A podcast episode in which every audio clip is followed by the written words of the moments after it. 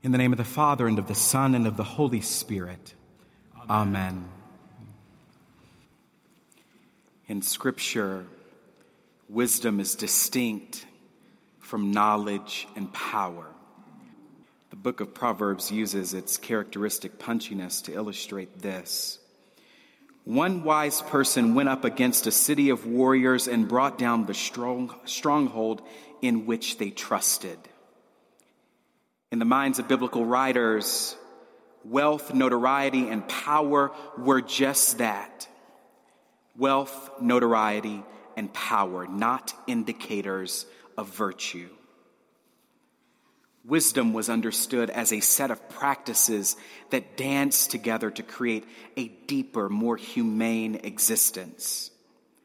One was not considered wise simply because one could hoard lots of property or be shrewd in business dealings.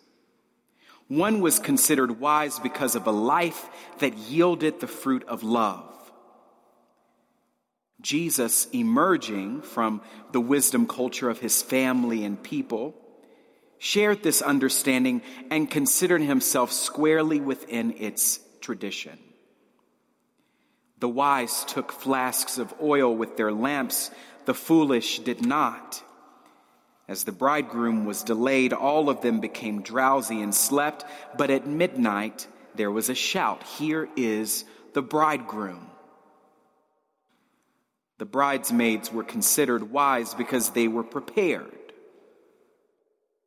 The groom didn't show up to the party when he was supposed to, but the wise bridesmaids knew he was coming and acted accordingly.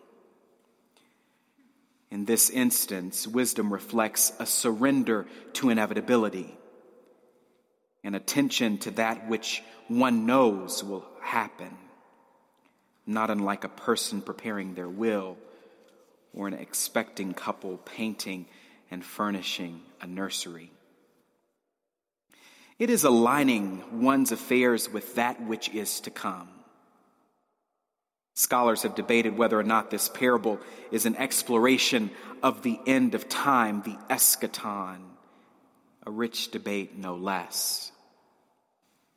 But if we think beyond the constraints of chronological time, we are offered the gift of summoning in our sanctified imaginations, realizing all of the end of time moments we face throughout our lives.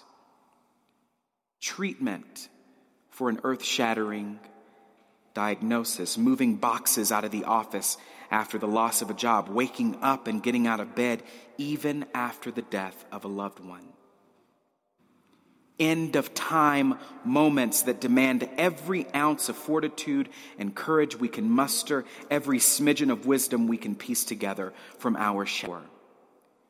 For you know neither the day nor the hour. Wisdom emerges from the tension caused by the mutual pressures of staying awake, even while not knowing the exact details of the outcome.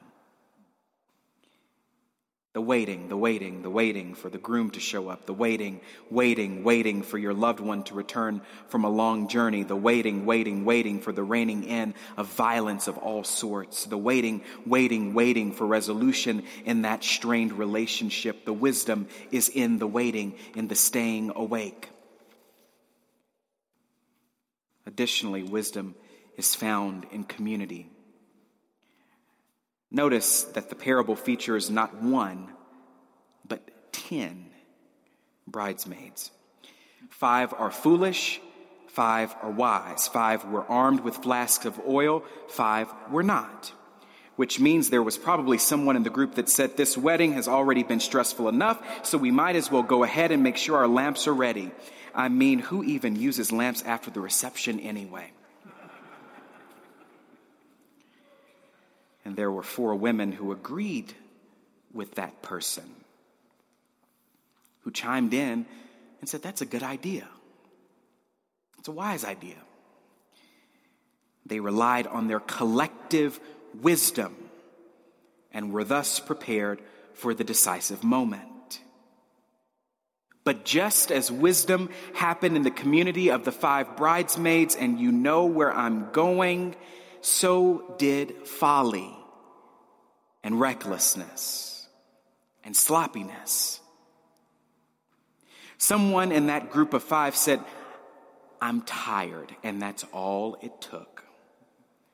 The way we yawn when someone else yawns. It's contagious, isn't it?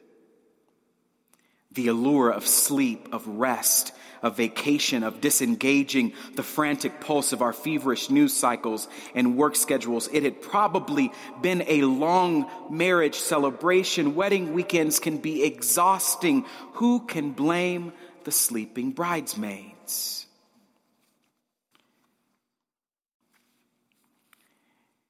If justice is social, then so is wisdom.